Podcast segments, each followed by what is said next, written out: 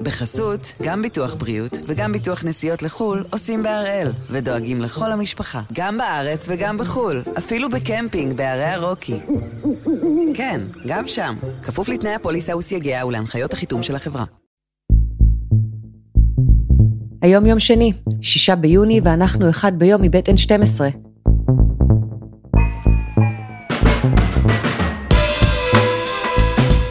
אני אונה לייבזון ואנחנו כאן כדי להבין טוב יותר מה קורה סביבנו, סיפור אחד ביום, כל יום.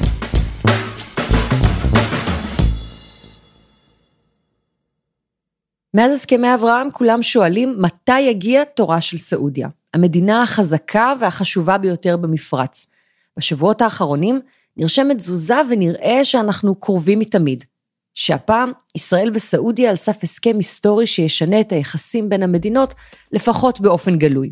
מתחת לרדאר אנחנו כבר שומעים על ישראלים שמבקרים שם, ואפילו תיאום בנושאים מדיניים. אבל האם הפעם ייחתם הסכם פומבי?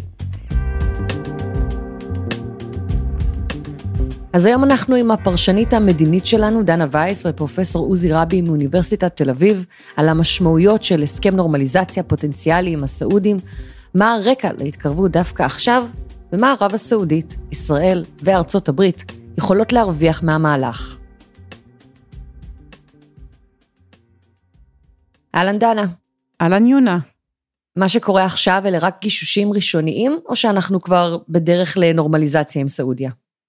אנחנו רואים פה תחילתו של מסע, כשהסוף מאוד ברור, היעד ברור, זה נורמליזציה במודל שיש לישראל עם איחוד האמירויות ובחריין, ובעצם מה שאנחנו רואים זה לאט לאט היחסים שמתקיימים מתחת לרדאר הופכים גלויים. בין ישראל ובין סעודיה יש ים של אינטרסים וים של קשרים, שמענו לא מכבר שביקרו שם גם רמטכ"ל וגם שר ביטחון וגם ראש מוסד, בזמן שאנחנו מדברות יש אנשי עסקים ויש שיתוף פעולה ביטחוני, אבל הכל הכל הכל במחשכים, ואנחנו רואות עכשיו את הצעד הראשון לעבר יחסים גלויים, שבסוף הדרך, ויש עוד דרך ארוכה מאוד, אולי נוכל גם לראות נורמליזציה מלאה. זה היה מהלך מפתיע? תראי, זה מהלך שכולם יודעים שהוא צריך לקרות בסופו של דבר, אבל יש קשיים בדרך. ואיך אנחנו יודעים שזה מהלך צפוי? כי תחשבי על זה כמו גשושיות וחללית אם. לצורך העניין, חללית האם זו סעודיה, היא המלכה של המזרח התיכון, של האזור של המפרץ, ויש לה גשושיות שזה כמובן בחריין, וכמובן איחוד האמירויות. ואנחנו ראינו שהיא שלחה אותם קדימה, ואפשרה את הנורמליזציה איתן. וגם בדקה מה קורה עם הנורמליזציה, והעובדה שרק השבוע נחתם הסכם סחר חופשי בין ישראל לבין איחוד האמירויות, זה צעד מאוד משמעותי, כלומר, שלחו את הניסוי, ראו שהוא מצליח, ועכשיו לאט לאט יש מקום גם שחללית האם תעשה את זה. את יודעת מה הכי מעניין? כבר כמה שנים שאנחנו רואים שמצד בית המלוכה בסעודיה, יש איזה ניסיון לשנות את השיח בדעת הקהל כלפי ישראל, וזה האינדיקציה הכי משמעותית שמשהו שם קורה, מכיוון שבית המלוכה יודע שבטח בעידן של האינטרנט ואחרי האביב הערבי, אי אפשר ללכת באופן כל כך בוטה נגד הציבור, העובדה שבשנים האחרונות הם עושים מאמץ להפשיר את דעת הקהל, להרגיל אותה לזה שלישראל יש תפקיד אחר, זה לא השטן הגדול והשטן הקטן, ללא ספק מידע על הזרמים התת-קרקעיים הכל כך משמעותיים. אם את צריכה לשים את האצבע על איזשהו טריגר או משהו ספציפי שגרם להתקדמות הזאת עכשיו, מה זה היה? יש כאן בעצם מארג של אינטרסים, נדמה לי שמה שאנחנו רואים בשנים האחרונות במזרח התיכון זה הבנה שיותר מכל דבר אחר, האינטרסים הם שמשחקים תפקיד, וכמובן כל זה, מה שאנחנו רואים במזרח התיכון האחר שמתהווה כאן מול העיניים שלנו, לא היה קורה, אלמלא היה האיום של איראן, עם השאיפות הכל כך גדולות שלה לעזור, לייצא את המהפכה בכל כוח ובכל דרך, ולכן מול איראן, למדינות המפרץ יש אינטרס לייצר ברית אחרת, וישראל לצורך העניין היא חלק משמעותי מהברית הזאת, היא יכולה להביא ידע, סיוע ותובנות בטרור, עוצמה כלכלית, פיתוחים, וכמובן היא יכולה להביא גם את ארצות הברית. ולכן אני מניחה שאת הביקור של ביידן ינצלו כדי לנסות, ובכל זאת להניע את הצעדים קדימה. ישראל רוצה לראות את סעודיה נותנת את מה שהיא הבטיחה בהסכמי אברהם, וזה צירי תעופה למטוסים ישראלים מעל סעודיה, אולי איזושהי נוכחות בדיונים, בפורומים, ובתמורה ישראל תהיה מוכנה לשקול את כל הנושא של השינוי של הסטטוס של האיים במצרי טהרן, דבר שמאוד מעניין את סעודיה, הנוכחות של הכוחות הבינלאומיים. אז יש כאן בעצם אינטרס אזורי מול איראן, ויש גם אינטרס מול ארצות הברית, ומה שאנחנו רואים סעודיה זה שילוב של השניים, כמובן התוקפנות האיראנית, והעובדה שאין הסכם גרעין, וההבנה שאיראן בעצם מתעצמת ודוהרת לפצצה מצד אחד, ומצד שני, הרצון של הסעודים להתחיל את היחסים שלהם מול ממשל ביידן, והמקום המשמעותי של ישראל בתהליך הזה. עוד נשמע מדנה גם על הקשיים שבדרך, אבל בינתיים, אלה ההתפתחויות האחרונות. עמיתנו העיתונאי ברק רביד פרסם ששליחים של ממשל ביידן ביקרו לאחרונה בסעודיה כדי לקדם הסכם נורמליזציה. סעודיה צפויה לקבל באופן סופי ריבונות על האיים טיראן וסנפיר בים האדום, שהיו בשליטת מצרים, אלה הבנות שהושגו כבר לפני 6 שנים, אבל זה לא לגמרי יצא לפועל, ודורש גם הבנות ישראליות. ישראל צפויה לקבל בתמורה, בין היתר, אישור למטוסים ישראלים לטוס מעל סעודיה. אלה הצעדים הראשונים בנורמליזציה רחבה יותר. פרופסור עוזי רבי, ראש מרכז דיין לחקר המזרח התיכון באוניברסיטת תל אביב, מסביר שאלה התפתחויות חשובות מאוד. אנחנו נמצאים כאן בעיצומה של תזוזה מדינית מאוד דרמטית לדעתי בשדות המזרח התיכון. במונחים סעודיים, יונה, אנחנו מדברים פה על מהפכה. כדי להבין למה זה מהפכה, צריך לחזור קצת אחורה, להיסטוריה של יחסי ישראל-סעודיה. מי שמכיר את ההיסטוריה הסעודית, מי שיודע איך הוקמה בעצם הממלכה הערבית הסעודית, כמו שקוראים לה בשמה המלא, היא באה לאוויר העולם לפני 90 שנה, ובדרך כלל ביטאה שמרנות, שלא לומר קנאות דתית, אם יש מדינה שהייתה מאוד עקבית באנטי-ציוניות, הייתי אומר אפילו בגוונים של אנטישמיות, ואנטי-ישראליות מובהקת, זו סעודיה של המאה ה-20. אנחנו ראינו את המלכים הראשונים כמי שבעצם טוענים שהנושא הזה של ישראל הוא הבעיה של המזרח התיכון, במתכונת האורקסטרה שהייתה כאן במזרח התיכון בשנות ה-50, ה-60 וה-70. היו הרבה שנים של עוינות. סעודיה למשל הייתה ממובילות חרם הנפט על מדינות המערב, בתגובה על תמיכתן בישראל במהלך מלחמת יום כיפור. אבל המערב וארצות הברית היה אינטרס בסעודיה, ולסעודיה היה אינטרס במערב. ובמילה אחת, נפט. היחסים במאה ה-20 היו יחסים שאולי לא הייתה בהם אינטימיות, אבל היחסים שנשענו על הבנה קשיחה, שסעודיה מחזיקה את ברז הנפט, משחקת במחירים, במונחים של תן וכך, או היצע וביקוש, במובנים שישמרו את מחיר הנפט ברמה סבירה או נורמלית, והאמריקאים שימשו מטריית מגן. אני מזכיר לך את מה שקרה ב-1990, או אז סדאם חוסיין פלש לכווית. הקריאה של ה-SOS מצד הסעודים נהנתה ב500,000 חייל אמריקאי שהגיעו למפרץ, גרשו את סדאם מחוסיין מכווית, והשיבו את הסדר על כנו. והיחסים האלה עם ארצות הברית שהפכו לחשובים מאוד לסעודיה, הם נהיו גם הגורם שמפשיר את היחס שלהם לישראל. כשהתקרבנו לעשורים האחרונים של המאה, החלו הסעודים באמת מייצרים כל מיני תוכניות שלום. הראשון היה פהד בשנות ה-80, ותוכנית השלום הסעודית שאנחנו זוכרים אותה ומדברים בה, היא התוכנית של עבדאללה שבאה שנה אחרי ה-11 בספטמבר, ולא במקרה, כי חלק ניכר מ-17 המפגעים של ה-11 בספטמבר היו אזרחים סעודים. זה היה עוד דבר שבאמת העלה את היחסים של סעודיה עם ארצות הברית על סרטון. הסעודים במגמה להראות שלא צריך לזהות אותם עם מדינה שתומכת בטרור נוסח ה-11 בספטמבר, יצאו ב-2002 עם תוכנית השלום.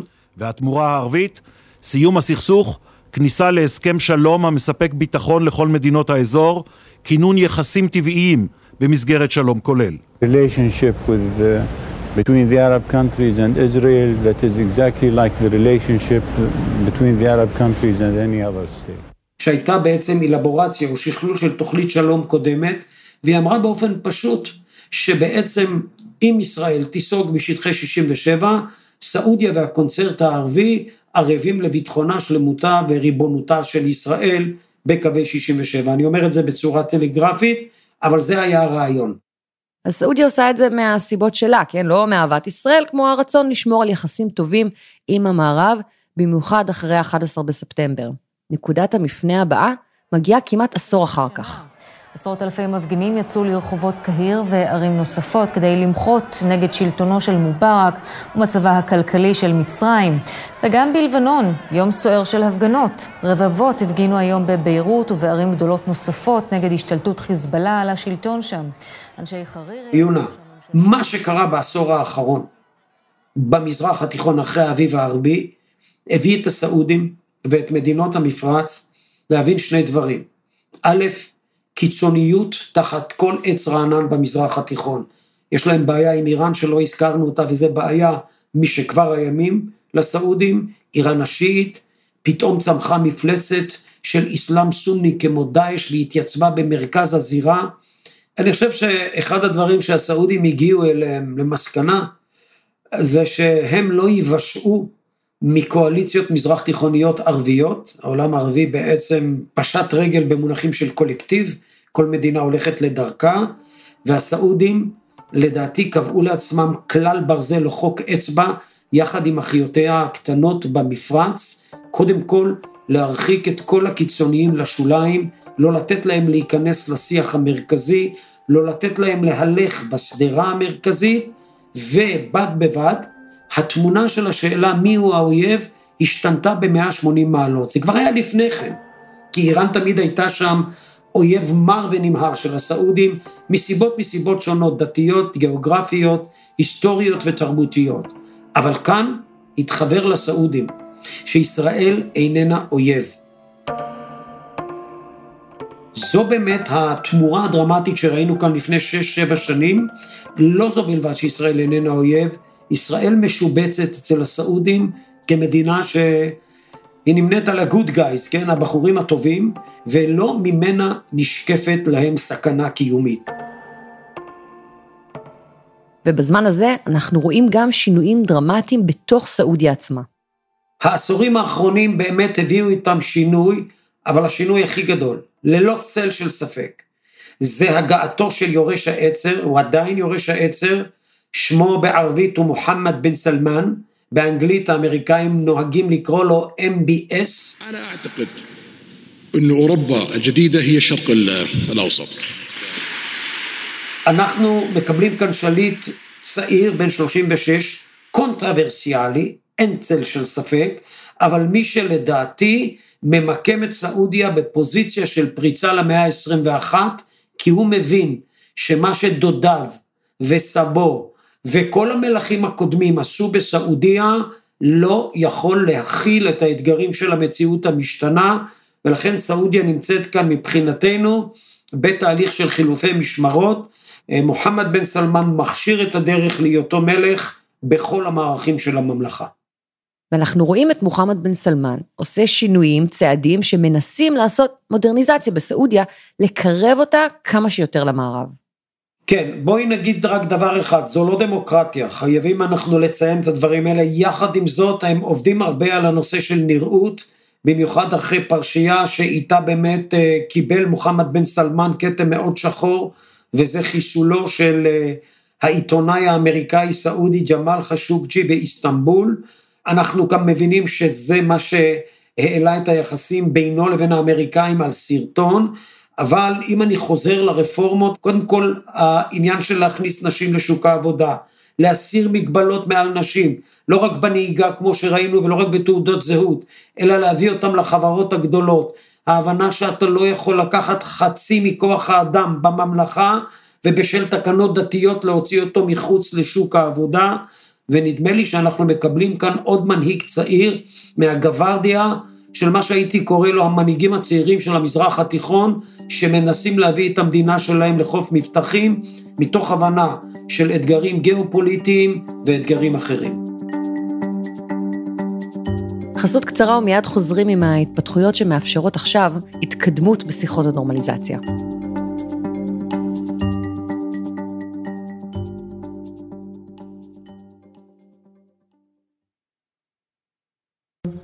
בחסות, גם ביטוח בריאות וגם ביטוח נסיעות לחול עושים בהראל, ודואגים לכל המשפחה, גם בארץ וגם בחול, אפילו בקמפינג בערי הרוקי. כן, גם שם, כפוף לתנאי הפוליסה וסייגיה ולהנחיות החיתום של החברה. אחרי שנים של התחממות והתקרבות בין סעודיה לארצות הברית, כשנראה שהן הכי קרובות שהיו אי פעם, ב-2018 נרצח בטורקיה עיתונאי ג'מאל חשוקג'י, מבקר של המשטר הסעודי, וזה קורה בהוראה של יורש העצר. אז אמנם לאמריקנים מעולם לא הייתה איזו אשליה שסעודיה היא מדינה דמוקרטית, ועדיין רצח אכזרי של עיתונאי, זו כבר חציית גבול. היחסים נקלעו למשבר, וסעודיה הייתה צריכה לשקם את היחסים עם האמריקנים. השילוב של זה, יחד עם הציסה שאנחנו רואים במזרח התיכון, המתיחות מול איראן, עלייה של מנהיג חדש וצעיר, הובילו את סעודיה לתמוך בהסכמי אברהם.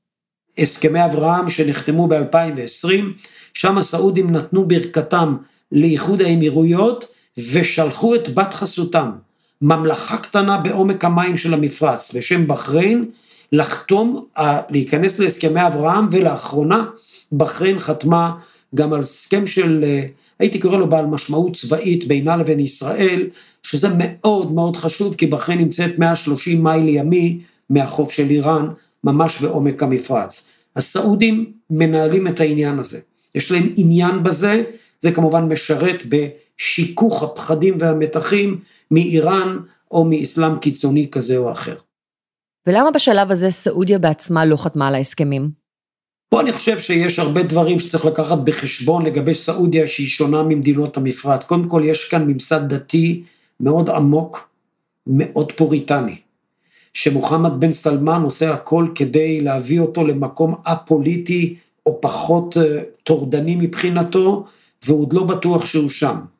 שנית, יש במשפחת המלוכה הסעודית, ויונה פה אנחנו לא מדברים על משפחת המלוכה הירדנית, שמונה עשרות נסיכים ונסיכות, כאן אנחנו מדברים על מדינה בתוך מדינה, של משהו בסדר גודל של 10,000 נסיכים, כאן יש ענפים יריבים, מוחמד בן סלמן בא חשבון כבר עם חלק מהם, כשהוא התמנה ליורש העצר, הוא יודע שהולכת וקרבה השעה, שאביו יחלוף מן העולם, וכשהוא יהיה המלך, כך נוהגים לדבר גם במערב, וגם בחוגים ערביים, או אז בעצם יושלם מהלך הנורמליזציה עם ישראל.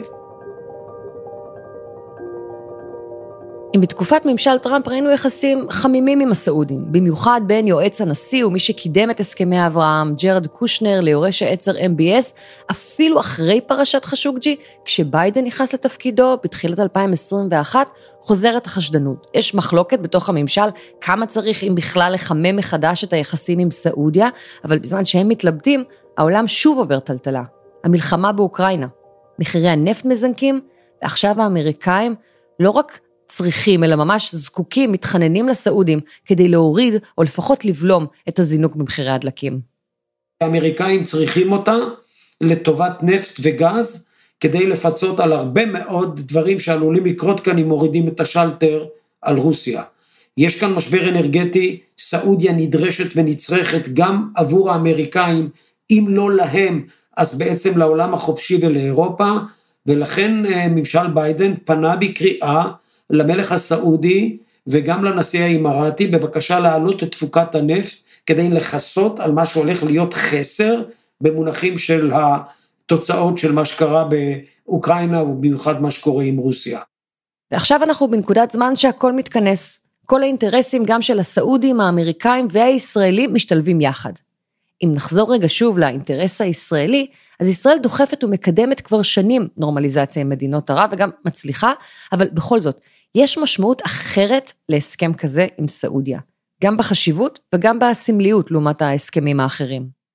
אני חושב שזה לא עוד מדינה ערבית. סעודיה היא המדינה של מקה ומדינה, היא המדינה שמגיעים אליה מיליוני עולי רגל מדי שנה לעשות את מצוות העלייה לרגל. זו מדינה שתמיד הייתה מבחינת ישראל מסומנת נקרא לזה בחזית הסירוב, לא הקלאסית, אבל באלה שבאים ואומרים, אם ישראל זה לא ילך, או משהו מהסוג הזה, והנה, אותה ממלכה, אומרת בשנים האחרונות דברים הפוכים, זה לסמן וי מבחינת ישראל, אבל וי על מדינה, שהפכה להיות במציאות המזרח תיכונית אחת מהמדינות הערביות המובילות והעשירות, יש משמעות לעניין הסעודי, כי אם סעודיה הולכת לדבר מהסוג הזה, זה ישפיע על מדינות כמו סולטנות אומן, זה ישפיע אולי על מדינות באפריקה ובחלקים אחרים של העולם, מדינות מוסלמיות וערביות, וזה ייצר מניפה יותר גדולה של כוחות, אני אקרא להם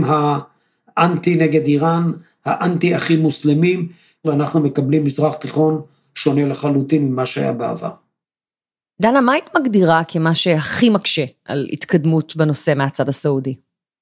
בהסכמי אברהם ומול האמירויות ומול בחריין, הנושא הפלסטיני נדחק הצידה.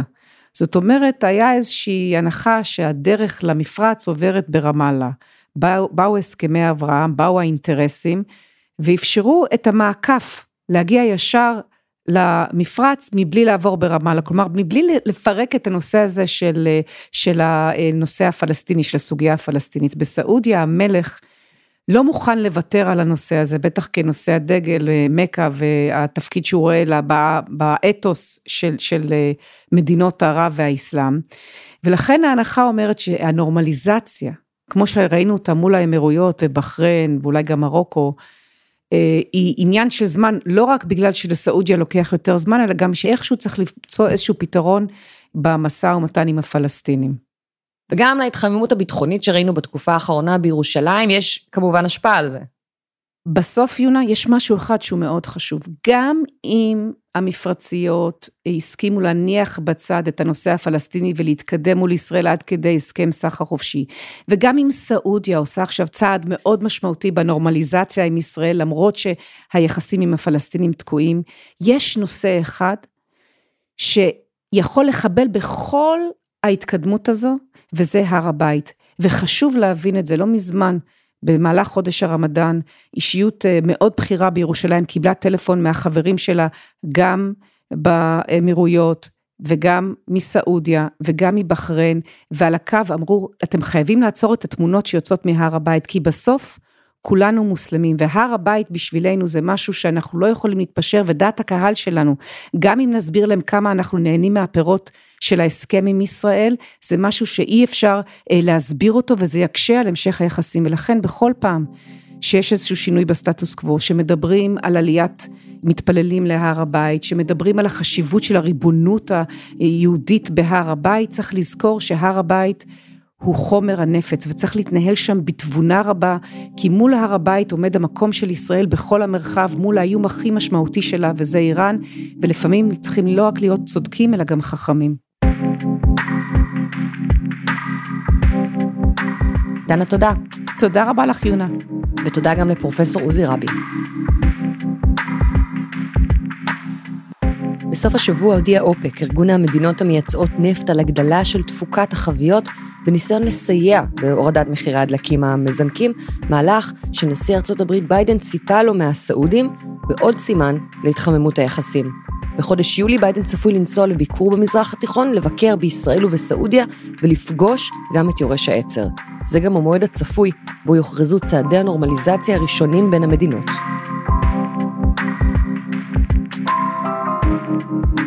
וזה היה אחד ביום של N12.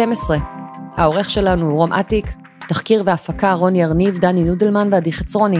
על הסאונד יאיר בשן, שגם יצר את מוסיקת הפתיחה שלנו. אני יונה לייבזון, ומחר יהיה כאן אלעד שמחיוב.